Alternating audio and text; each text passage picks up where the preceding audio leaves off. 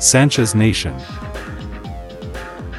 Sansha's nation was founded more than a century ago, shortly after all the empires had come into contact, just when space exploration and colonization was taking off.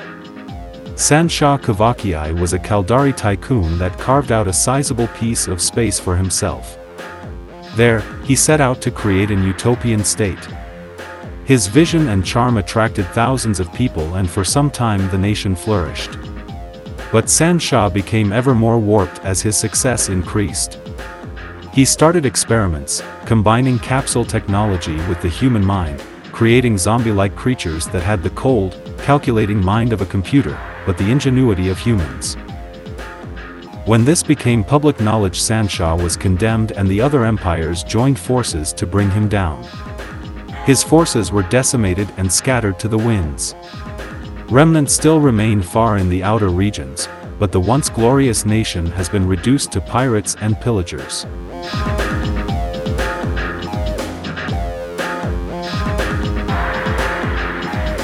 Sansha's Nation There are many horrors along the fringes and in the dark places of New Eden, but few of these are as feared as Sansha's Nation.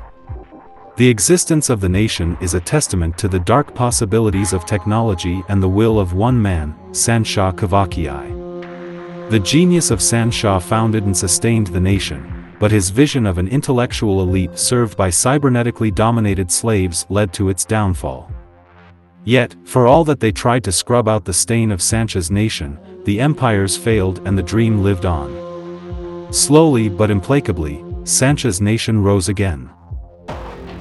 For a hundred years, the nation was little more than a presence haunting the space lanes and remote corners of New Eden, but now they are once more a force to be reckoned with. Sansha Kuvakei himself, believed dead for decades, has returned and reclaimed his place at the head of the cybernetic legions of the nation.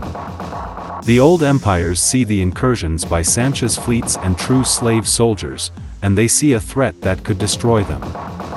So grave is this threat that they must call on the double-edged sword of the capsuleer to help throw back the invading servants of their old enemy.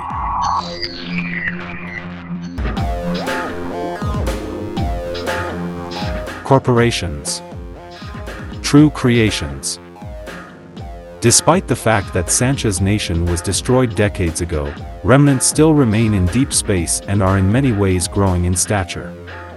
True Creations operates several shipyards that are increasing the number of Sansha's ships roaming space each and every day.